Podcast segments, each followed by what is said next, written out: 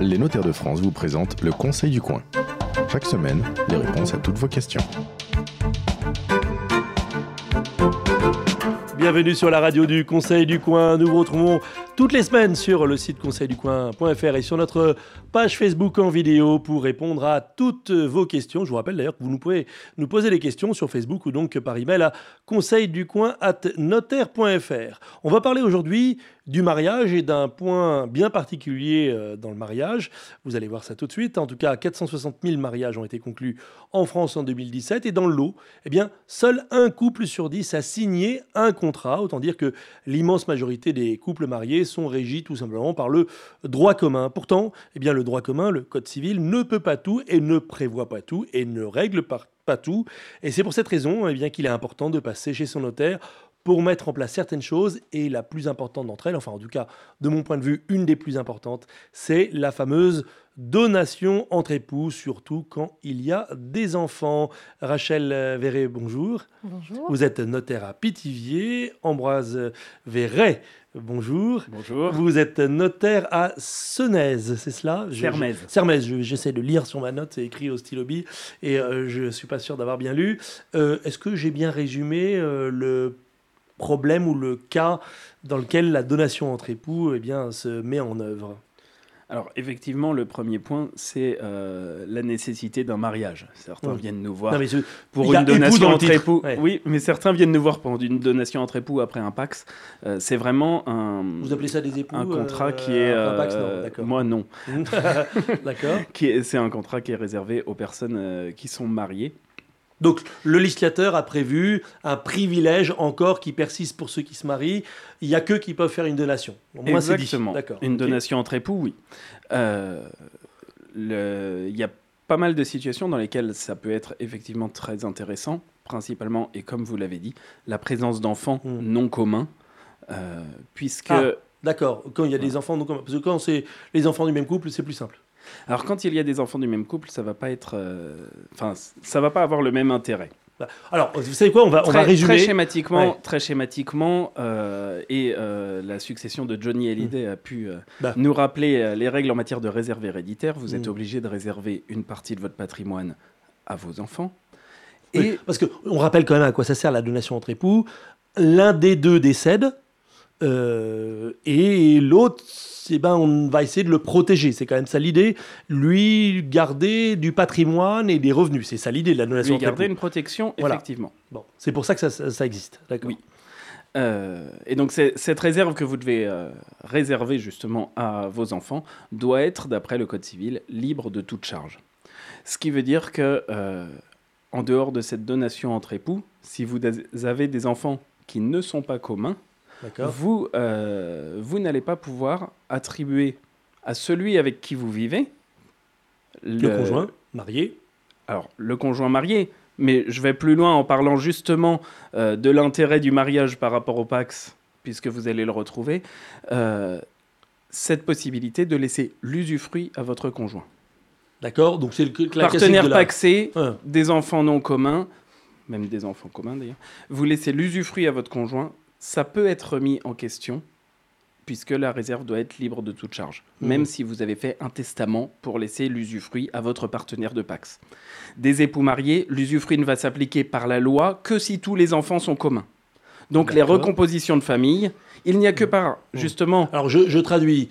On est dans un deuxième mariage. Il y a eu des enfants d'un premier lit. oui, Euh, l'un des deux décède, rien n'a été prévu chez le notaire, et là, un des enfants du premier lit dit hop hop la maison, je Alors, veux le, euh, le en conjoint, bénéficier, je suis par héritier. défaut, par défaut, le conjoint marié va avoir le droit à un quart de la succession de son conjoint, Mhm, mais en pleine propriété. mhm. Donc, on va être obligé de faire un partage. Il va se retrouver, notamment si la résidence principale appartient aux deux époux, en indivision sur la résidence principale, avec tous les risques euh, de euh, demande de partage judiciaire ou de vente forcée qui peuvent être mis en œuvre. Mhm, à l'individu nul détenu. D'accord. Et donc arrive la baguette magique du notaire et qui dit heureusement il y a la donation entre époux et là ça résout tout.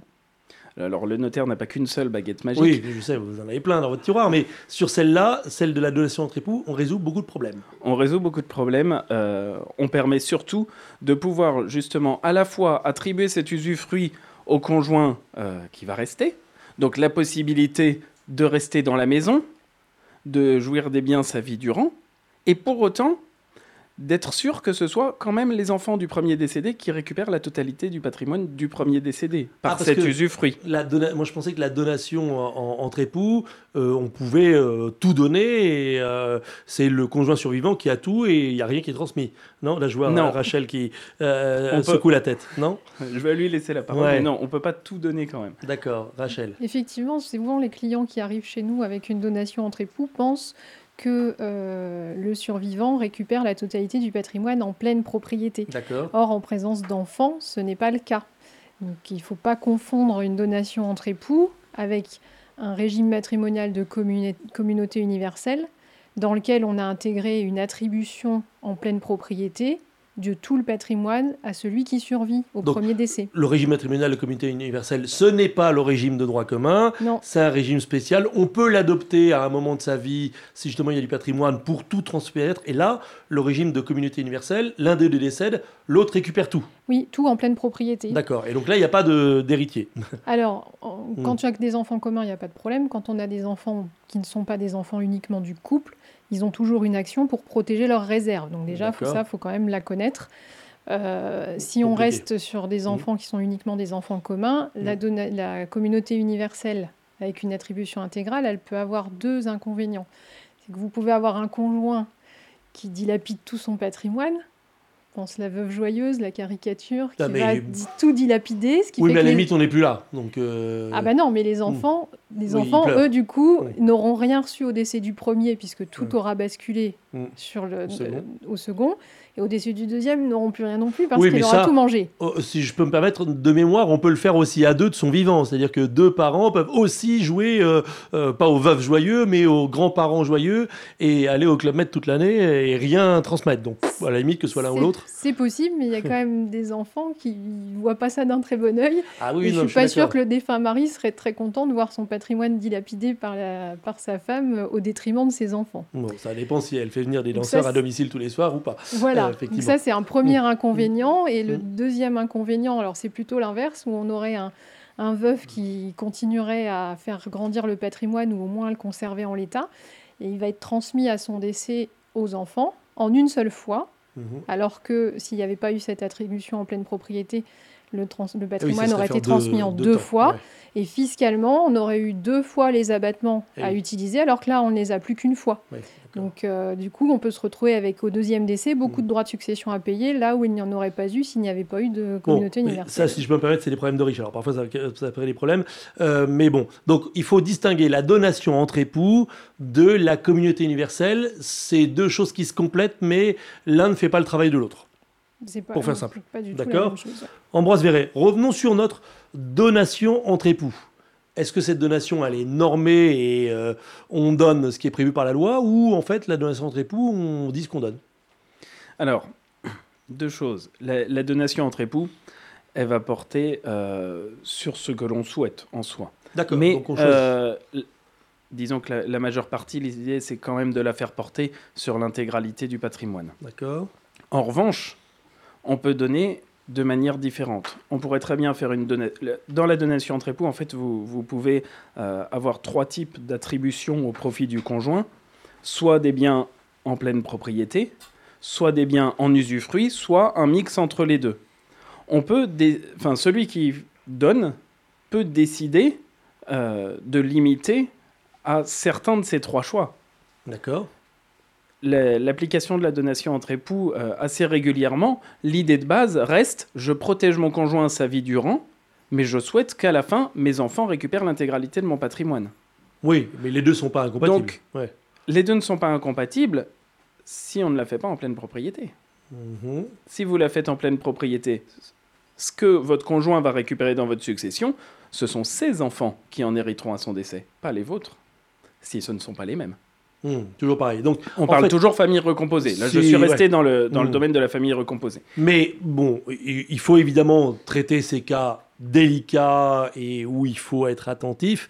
Si on veut rassurer ceux de nos auditeurs qui sont dans des situations standards, j'allais dire, Mhm. euh, on est en couple, marié, régime euh, standard du contrat de mariage, on a euh, 50 ans, comme on n'avait pas signé, non pas régime du coup standard du contrat de mariage, on n'a pas de contrat de mariage, euh, on n'a jamais vu un notaire de sa vie, euh, sauf pour acheter euh, une maison, un appartement il y a hyper longtemps. Allez, 50, 55 ans, 60 ans arrivent, et tout d'un coup, un ami à table dit Tiens, mais est-ce que vous avez pensé à faire une donation entre époux Ah ben non J'y ai pas pensé. Ça sert à quoi? Et donc là, revenons au, point de départ. Vous êtes marié, vous avez des enfants, ils sont grands, ils commencent à partir du nid. L'un des deux a des petits soucis de santé. Hop, donation entre époux. Ça sert à quoi? Revenons aux, fondamentaux, Rachel. Donc ça sert à effectivement euh, améliorer la situation du survivant par rapport à ce que prévoit la loi. Alors il y a moins d'intérêt depuis euh, la réforme du droit des successions en 2001, 2007. Oui, effectivement, ça, ça, a évolué, ça, oui. Qui euh, ont amélioré la situation du conjoint en cas de décès. Qui ont, qui ont repris des morceaux de, de, ce qui était prévu dans la donation entre époux, dans le, dans le principe du droit général. Mais c'est récent, en fait. Hein. C'est ça, tout à fait. Parce que avant, quand on était conjoint, on héritait d'un quart du patrimoine en usufruit. Point. Pas grand-chose. Mmh. Maintenant, la loi dit, quand les enfants sont communs, le conjoint qui reste hérite à son choix d'un quart en pleine propriété de ce patrimoine ou de tout l'usufruit. Donc le droit de rester en possession de l'intégralité du patrimoine et de s'en servir pendant toute sa vie. Bon, en général, ça, c'est la résidence principale et donc on reste dans la maison. C'est voilà, la résidence principale, les comptes en banque, mmh. euh, ça permet de continuer à utiliser les, les mmh. économies qui avaient été réalisées par le couple et à garder son cadre de vie. Donc ça, c'est le principe depuis 2001 qui s'applique à ceux qui sont mariés avant. Euh, qui s'applique à tout le monde. Oui, non, mais c'est un droit rétroactif, euh, ça. Euh, indépendamment de la date du mariage, d'accord? Oui, tout à mmh. fait. Mmh. Et la donation entre époux permet des options supplémentaires. Mmh. Donc, elle, elle permet une, un mix effectivement entre la pleine propriété et l'usufruit que la loi n'a pas prévu, ou une partie en pleine propriété plus importante qui va dépendre du nombre d'enfants. Si on a un seul enfant ou deux enfants, on aura le droit à plus qu'un quart en pleine propriété. Mmh. Donc ça peut être déjà intéressant à ce niveau-là. Et ce que la donation entre époux permet aussi, c'est euh, à l'inverse ce qu'on appelle la faculté de cantonnement. C'est-à-dire qu'au moment du décès, si le conjoint qui survit est dans une situation assez confortable, il peut euh, prendre le parti de dire, moi je n'ai besoin par exemple que de l'usufruit de la résidence principale et le reste du patrimoine, j'ai envie que ce soit transmis aux enfants tout de suite. D'accord, donc ce qu'on avait acté dans, la donation peut être euh, diminué de la volonté de celui qui en bénéficie. C'est ça. Alors qu'avec la loi, vous avez le choix entre un quart en pleine propriété ou tout l'usufruit de tout le patrimoine. Vous ne pouvez pas, ce que je dis en général, vous ne pouvez pas faire votre marché. Vous prenez tout, vous ne prenez rien. Un mot, euh, ça fait longtemps qu'on n'a pas dit combien coûtait un, acte chez le notaire, mais une donation entre époux, c'est simple. Une donation entre époux, ça coûte euh, à peu près 170 euh, euros, sachant qu'en général, on fait une donation par monsieur à madame et une donation par madame à monsieur parce qu'on ne peut pas prédire l'avenir et connaître mmh. l'ordre des décès à l'avance. Et la donation au dernier conjoint survivant, c'est pas celle qui couvre les deux, deux dans les deux sens? Comment La, donation au dernier conjoint survivant, au dernier survivant, ça n'existe plus? Alors, la donation au dernier des vivants, c'est la donation entre époux. le, terme, le terme technique, c'est donation entre époux, et en général, les clients nous appellent, euh, appellent ça la donation dernier vivant, ah, ou dernier vivant tout Le terme technique, c'est la donation entre époux. Mais donc, en fait, c'est une donation croisée. C'est une promesse euh, croisée, c'est pas un seul acte qui, qui fait les deux. D'accord Très bien. C'est deux actes. J'ai simulé. Euh, allez, 50, 55, 60 ans, euh, il y en a un des deux qui commence à avoir des petits soucis de santé. Mais quand, elle faut, quand, il, quand faut-il s'y prendre vraiment euh, pour cette donation? Bah, Au lendemain du mariage. Bah, ou avant, si on signe un contrat, puisque ah évidemment. Le contrat de mariage, on le signe avant de se marier. La donation entre époux, il faut être époux.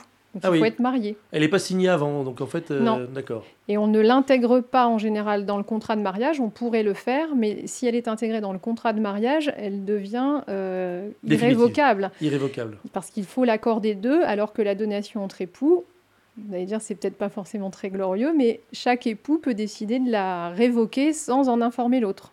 Ah d'accord. Il peut révoquer sa donation alors que l'autre, d'accord, hmm, hmm, c'est pas joli, joli tout ça. Euh, effectivement, j'avais noté, c'était ma question d'après, est-ce qu'on peut l'annuler ou la modifier unilatéralement sans prévenir l'autre? Bah, Je suis très fort, j'avais déjà prévu la question, donc vous avez répondu. Euh, que se passe-t-il en cas de divorce avec euh, cette donation entre époux? Est-ce qu'elle saute, elle saute automatiquement puisqu'on n'est plus marié Oui, avec le divorce. Maintenant, oui. Maintenant, oui. Mais pareil, il y a eu une réforme euh, au niveau du divorce. Avant, si on n'avait pas révoqué sa donation, entre époux, elle était maintenue. D'accord. Donc on pouvait se retrouver avec un couple ouais. divorcé, Mm. un- l'un des deux décède et l'autre héritait encore au titre de la donation entre époux, mais ça c'est fini. Donc, ça, c'était plutôt Mais une bonne la chose pour lui, la question peut encore se poser pour ceux qui ont divorcé avant 2004. Ah, donc puisque là, j'ai leur parlé de donation n'a pas été ré- révoquée automatiquement. Ceux qui ont divorcé avant 2004, Oui. Donc- Tous les divorces depuis 2004 automatiquement. automatiquement révoquent euh, les donations entre époux. Les divorces antérieurs, pas forcément, à vérifier ce qu'il y a dans le jugement de divorce. Et donc, si quelqu'un a oublié cette donation quelque part dans un tiroir et que euh, celui qui décède avait investi euh, en actions Amazon ou Apple et qu'il est très très très très riche, euh, voilà, mauvaise nouvelle pour les héritiers en fait, parce que justement, ça va squeezer les, les héritiers, ça va les priver d'un droit prioritaire euh, qu'ils ont normalement, d'accord? J'ai des petites questions, hein. vous m'en voulez pas si je vous les pose. Alors, bah, c'est évidemment le coup du remariage. Mon père s'est remarié après son divorce. Il nous a prévenu qu'il a fait une donation chez le notaire pour notre belle-mère s'il disparaît. Bon, logique, il s'est remarié, tout va bien. Il lui donne notre maison de famille alors même qu'elle a été acquise du temps de son premier mariage avec notre mère. Ça, ça se complique. Nous n'avons pas notre mot à dire alors que c'est notre maison que nous pensions récupérer à la mort de notre père. Que pouvons-nous faire pour contrer cela? Je précise que nous ne nous entendons pas du tout avec notre belle-mère. On avait deviné. Bon, désolé hein, de, de sourire, mais malheureusement, ces histoires existent. Donc là, ils ont quelque chose à faire, les, les enfants, ou pas? Alors, on, on Vous sait- voulez relire tout on ne sait pas trop si c'est une donation. euh, Mm. Non, il, a, il a fait une donation chez le notaire pour notre belle-mère. point. Oui, mais alors, est-ce que c'est une donation qui prend effet tout de suite ou une donation Mm. entre époux qui prendra effet au moment du décès? Mmh. On va partir de l'hypothèse où c'est une donation entre époux. Donc, effectivement, la belle- la Oui, c'est une belle-mère aura, époux, ouais. la belle-mère aura des droits sur cette maison, Mhm. mais eux, comme héritiers et réservataires, en ont aussi. Mm. Et euh, si, euh, s'ils veulent et s'ils arrivent à trouver un- une, une entente avec la belle-mère, ils pourront aussi racheter ses parts. Si elle a juste des droits en usufruit, leur héritage sera retardé à son propre Mm. décès. Si elle a des droits en pleine propriété, il y a une partie de la propriété effectivement qui va leur échapper. En parenthèse, les enfants du premier lit euh, n'ont aucun moyen juridique de connaître euh, l'étendue de la donation. Non, Et leur père n'était pas du tout tenu de leur dire qu'il avait fait cette donation. non. Donc s'il leur a dit à, à dîner entre la poire et le fromage, tiens en fait j'ai fait une donation à votre belle-mère, euh, et qu'il n'en dit pas plus, euh, ils peuvent pas lui tordre, enfin si ils peuvent lui tordre le bras pour qu'il dise, mais là c'est une autre histoire. Oui, mais ils peuvent Mm. pas non plus tordre le bras du notaire qui, tenu au secret professionnel, ne leur dira rien. Mm. Et s'ils les enferment tous les deux dans une cave et qu'ils les affament pendant trois jours, là ils vont parler. D'accord. Euh, bon, donc, euh, ok, ça peut être une mauvaise surprise si vous êtes dans cette situation-là. Il peut y avoir ça qui, qui vous pend au nez. Posez la question, on ne sait jamais pour avoir la réponse. Euh, autre question, j'ai signé un contrat de mariage il y a 20 ans avec une donation entre époux au dernier survivant. Bon, ce que vous appelez en fait donation entre époux. L'étude de notaire a fermé et dans une inondation, j'ai perdu tous mes papiers, dont la donation. Dois-je me préoccuper d'en récupérer un exemplaire et comment Ou bien, en cas de besoin, le conjoint survivant se débrouillera-t-il pour, se débrouillera-t-il pour prouver qu'il y a eu donation? Alors, si l'étude a fermé, euh, ces, ces minutes, Mhm. les minutes sont les actes, ont forcément été transmis à une autre étude, Mhm. ou au pire aux, aux archives départementales. Mais les actes existent toujours, donc euh, on le retrouve. Je pense que la question sous-jacente, c'est en fait, euh, bah, surtout après un décès, puis on ne sait pas à quel âge euh, il peut survenir, est-ce qu'il vaut pas mieux avoir ce genre de papier quelque part quand même dans une pochette pour que ça se mette en œuvre plutôt que de devoir aller le chercher ou le notaire il va aller le chercher de toute façon quoi qu'il arrive ce papier? Oui, alors le notaire va chercher d'office, hein, qu- Mhm. quand on est chargé du règlement d'une succession, Ouais. un des premiers, une des premières démarches qu'on accomplit, c'est d'interroger le fichier central des dispositions de dernière volonté. Ah, et dedans il y a une donation? Voilà, en fait, on enregistre dans ce fichier les testaments et les donations entre époux, quand les clients sont d'accord, évidemment. Euh, Et ils alors sont pas après, d'accord bah, on le fait pas, mais ça Ah. assure quand même la publicité parce que chaque notaire systématiquement interroge le fichier au moment du Mhm. règlement d'une succession. Vous, vous voulez dire même- que la, euh, rendre public ou l'enregistrer n'est pas obligatoire pour la donation entre époux? Non, ce n'est pas obligatoire. Mais vous le recommandez à chaque fois. On le recommande à chaque fois et du coup, il y a en général pas d'opposition des Mhm. clients qui comprennent bien l'intérêt et Mhm. notamment ce que vous citez dans votre question, Bah oui, la disparition, Ouais. j'ai perdu. les euh, papiers et tout Voilà. ça. Bon, d'accord. Donc on peut rassurer euh, ce monsieur ou cette dame, on ne sait pas qui nous écrit, mais on peut les rassurer. Donc au pire, c'est pas grave si vous n'avez pas le, le papier dans, un, dans une pochette. Hmm. On donne une copie de la donation euh, à Oui, une ouais. personne de confiance aussi Non On l'envoie au Aux en- client. On, on Ouais. Non, mais je, veux dire, on arrive, on a un certain âge et puis on veut que ça se fasse. Si on est en bon terme avec ses enfants, on donne une copie de la donation aux enfants pour qu'ils sachent euh, ce qui se passera, qu'ils ne le découvrent pas au moment du. C'est la liberté de chacun de faire ce qu'il veut de ses copies d'actes. Il n'y a pas forcément de nécessité. Hmm. Non, mais là, là j'étais plutôt sur le champ et le volet moral, c'est-à-dire que informer les enfants de ce qui a été prévu pour que si l'un ou l'autre survit, c'est finalement euh, éviter qu'il y ait des, des, conflits, des incompréhensions euh, une fois qu'on n'est plus là pour les régler. Il ah n'y bah, a rien de tel que la communication en famille. Mmh, hein. mmh. Même pas qu'en famille d'ailleurs. Mais... Mmh, mais en famille, ça peut aider beaucoup de choses. Parce qu'on peut expliquer et du coup, les choses sont mieux perçues. Et, à la limite, ça les rassure en disant Bah oui, euh, j'ai prévu ce qu'il faut pour votre maman ou pour votre papa. C'est ça. Impeccable. Vous voyez d'autres choses à rajouter sur la donation entre époux, à part aller chez le notaire pour en parler? Non, enfin, peut-être qu'effectivement, on en a parlé tout à l'heure rapidement, mais c'est quand même une protection pour un coût qui n'est pas très cher, même si, même si un peu plus, même si 400 euros dans un budget ça peut peser. Mmh. Voilà, mais pour moi ça reste un outil indispensable en cas de famille recomposée. Mmh. Euh, ah, donc pour vous en fait c'est plus adapté au cas de la famille recomposée pour euh, anticiper les problèmes que finalement au, couple marié euh, banal standard. ce qu'on disait tout à l'heure, mmh. c'est qu'en fait la, loi, prévoit déjà choses, a amélioré les choses même si la donation très pousse a toujours un petit, un petit bonus. bonus. Pour les couples avec des enfants euh, de lits différents, la loi dit celui qui reste, c'est un quart en pleine propriété. Et en général, ça correspond pas du tout à ce que les gens veulent. Donc là, effectivement. Donc dès qu'il y a famille recomposée, euh, donation entre époux à, régler, hum, impeccable. Euh, une dernière chose, s'il n'y a pas d'enfant, est-ce que la donation entre époux s'impose? Alors, ouais, c'est. C'est un autre type de donation qu'il faut prévoir, peut-être. Un non-donation entre époux aussi, et notamment pour euh, euh, exclure les autres membres de la famille qui seraient héritiers, notamment les parents. Eh, frères, sœurs, parents, euh, neveux, nièces, d'accord. Et donc là, oui, on se retrouve à ce moment-là indivisaire avec ces gens de second rang, c'est ça, c'est ce qu'on dit? Et donc on n'est peut-être pas forcément aussi d'accord. Euh, voilà, alors la donation entre époux, là, effectivement, permet d'écarter les autres et de faire mhm. en sorte que le conjoint euh, survivant récupère la totalité du patrimoine en pleine propriété, sans contestation possible. Et dernière chose, vous disiez 400 euros, mais euh, si l'un des deux n'a pas de patrimoine du tout. Euh, on peut n'en faire qu'une. On peut faire Et du coup, ça sera son. Voilà, D'accord. Donc s'il y a du patrimoine d'un côté et pas de l'autre, on fait une donation dans ce sens-là, et dans l'autre sens, ça n'a pas ou peu d'importance. Ce qu'il faut savoir aussi, c'est que même si on fait des, deux donations entre époux, une par monsieur à madame, une par madame à monsieur, euh, on peut très bien prévoir à l'intérieur des choses différentes. Ce ne sont hmm. pas forcément des miroirs. C'est pas les miroirs. Très bien. On a compris, euh, Rachel Verret, notaire à Pithiviers, Ambroise Verret, notaire à Cervez, Cermez, Cermez. On a compris que pour un sujet comme celui-là, il faut passer un tout petit peu de temps avec euh, son notaire et c'est pas pour les 200 ou 400 euros qu'on va, qu'on va laisser qu'on va être lésé parce qu'on en aura pour son argent avec les conseils et puis surtout les actes que vous allez produire pour euh, préserver l'avenir et le protéger surtout.